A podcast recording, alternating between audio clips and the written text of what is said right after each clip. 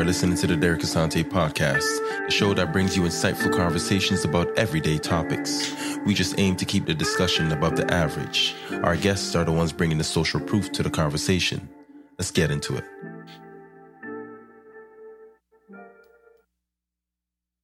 Welcome back to another episode, and I'm your host, Derek Asante, and I'm happy to be back with you uh, with more energy than I have had in recent times. Now, you know, went through a little bit of my of my with regard to my health, but uh, a bounce back is always good. The weather is beautiful outside, and I'm enjoying it. Now, this episode, if you haven't been following along, I'd like it if you went back and listened to the series that I'm building here, which is wrapped around um, the 48 Laws of Power by Robert Greene. So I've already, you know, kind of summarized law number one and law number two. This here is law number three. Now, the idea behind going through this book is because the laws are so simple and effective, yet you can make it as complicated as you want it to be. But they're all applicable to almost every situation that you might find yourself in.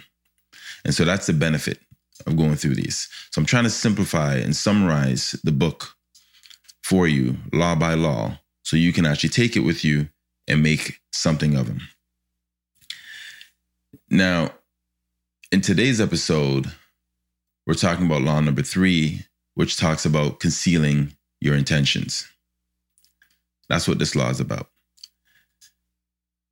What does that mean? And when you think about that, a lot of people love to hear their own voice. I'm sure we all have them. You have people around you who talk a lot more than they listen. It's not their fault, it's who they are. They're built that way. They can change it though. They can change it if they wanted to, but that's not a choice that they're willing to make because they love the sound of their voice. The power is actually in those who listen more than they speak. Right. And we'll get into that. And this law We'll talk more about that. So stay tuned. I'm going to give you some examples of how to apply this in a business sense or setting, as well as in your social setting in the political space as well. So, how you can apply these laws in your own situation. And I'll give you some examples that hopefully will help you kind of jumpstart how to use these laws, especially this one here, law number three conceal your intention. Now, the law states that anyone who blabs about their plans will find themselves and their plan failing, which is true. Have you ever had, you know, a moment where you celebrated too early, right? They say you you counted your eggs too early uh, before they hatched, right? I hope I'm not butchering some of these cliches, but you get the point. The point is sometimes we celebrate too early. You talk about sports. A team might hit, let's use basketball because that's sport that I'm more familiar with. Now, a team might hit, you know, a, a clutch shot. But after they hit their shot, they celebrated. And guess what? There was maybe 0.8 seconds left in the game. The other team calls a timeout. They set their play up and they get the shot off. And guess what? They hit the shot ouch. Like we've all seen this, right? Or or I'll give you another example. You had a plan, a business plan or an idea and you told a few people about it. Yeah, I'm planning on doing this and this is going to be my launch date and this is the the vision around it. A month later, before you're even close to actually developing your idea, somebody launches your idea. And now you can't launch. We've seen this copyrights, businesses, ideas get launched because someone spoke about them too early to the wrong people. And the reason why I bring that up is because you don't know the intentions of those that you're sharing your vision, your plan, your goals, your objectives with. You have no idea what their intentions are.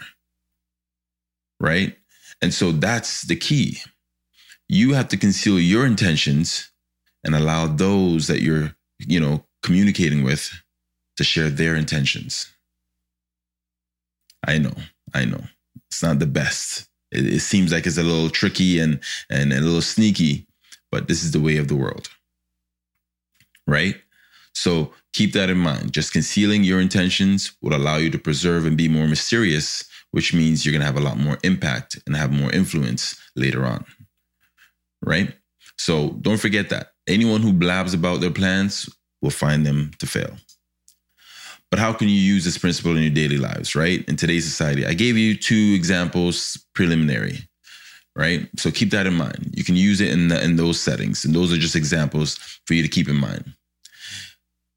Now, concealing your intentions means keeping your goals, right? And your dreams close to your chest. And then you work towards them every single day. Every single day that you have breath in your lungs, you're going to work towards those goals and those objectives. And that should be your goal. That should be your intention, right? So you keep working on it, keep working on it. And as you get closer to establishing yourself, maybe that's a good time to begin establishing a team, right? put some people around you that's going to help you accomplish the task or the objectives that you've been working towards all this time. That's the key. Now, this law allows you, right? And really, it's all about the importance of discretion. Keeping your plans and your intentions to yourself. How disciplined can you be to do that? Not for anybody else, but for you how disciplined can you be to keep your mouth shut? That's really what it's saying. Because the law is about understanding when you reveal your plans, you're giving others the opportunity to counter them and the potential to prevent you from achieving them. And I'll give you some examples in the in the business world. It could mean not announcing your plans, right, for expansion until they're ready in motion. In order to prevent competitors from taking similar actions and stealing your market share, I call these folks haters, but they are intelligent, they're smart. Everybody needs haters. You need them because the naysayers are the ones that are going to inspire you and motivate you. Right? But don't under, under, underestimate your haters or really it will be the end of you. The minute you start to take them for granted and you underestimate them and the power that they actually have, that's when you fall. Now let's move on to the political setting, right? And in that space, it could mean that revealing your plans or strategy, right? Until it's ready in action. Like if you have a policy or something that you're trying to get across or a motion that you're trying to pass. Get the wheels moving before you get to that, you know, that meeting or that board um, voting table and and you know presenting your idea or pitching it. Get some things in motion, right? So that you can maintain the element of surprise. So when you show up, you're not saying I'm about to start. You can say, here are the stats to what I've already done right? And at that point, that's when you potentially gain an advantage over your opponents, right? Or your rivals. So that's another way that you can use it in the political space if that's where you're navigating. So it can be applied in so many different settings. Now, how about some real life scenarios? Let's look at Steve Jobs, rest in peace, right? You look at Steve Jobs and the team at Apple. They were known for the secrecy and the ability to keep their plans under wraps. No one knew what was happen- happening, what was coming down the pipeline until they wanted to reveal it. And because they controlled information that they were about to reveal so well, this allowed them to announce new products and services that were innovative and often had a huge impact on the market. Apple changed the world. You can hate them or you can love them, but the fact still remains they changed the world and not just the tech world. And that's simply because they made sure we didn't know anything about what was happening with their product until they wanted us to know. Then when you shift gears into the entertainment industry, this is important let's look at something that we're all familiar with J.K. Rowling, the author of Harry Potter series. If you don't know what Harry Potter is, um, I'm sorry, but you're gonna have to get help and you know, get someone to help dig you from under that rock that you've been hiding under. But she's the biggest thing, right? In the writing industry, just because of how popular uh, that book series got. Now, she kept the plot of the final book under wraps for many years. For many, many, many, many years. And that is what helped her build this anticipation of the book, right? And the release of the final book. Harry Potter and the uh, Death Hallows, a cultural event success, hands down. I don't even know the stories. Like, I don't read them. I haven't watched all the movies, but I know the impact because it's everywhere and I can't not hear about it. That's when you know someone's got a cultural event success with their stuff, right? So that's just something, another example to give you there. Now, this is my goat. I've used them before in an example, but I mean, he's so great that I have to keep using him uh, in the sports industry. You already know what it is. We're talking about Michael Jordan. Now, he was known for his secrecy, his secrecy um, because he kept his thoughts and his thought process and his strategies going into every single game to himself. Right? This helped him maintain an element of surprise and dominance over his opponents. Now, I've seen many clips, many documentaries, and other people have spoken about this man. Um, you know, they call him, I think, Black Jesus. Now, I want to put it out there that it's been documented that Jordan would go as far as creating a fictional conflict between him and an opponent he was about to face in his mind. That way, it would give him the edge he needed to dominate that opponent on game night. So think about that. That means his opponent could have been the, the nicest person on planet Earth. But you can't necessarily go to war against a nice person. That makes you look like the evil doer. So he has to fabricate some of these situations. Sometimes it's just as simple as the way he looked at me when we were walking down, you know, the, the hallway of the to, to the locker rooms or or whatever. Or maybe he made a comment about somebody else. And I'm taking it and saying, well, no, you're making a comment about, you know, all players. And maybe I'm I'm interpreting it as you're talking about me, right?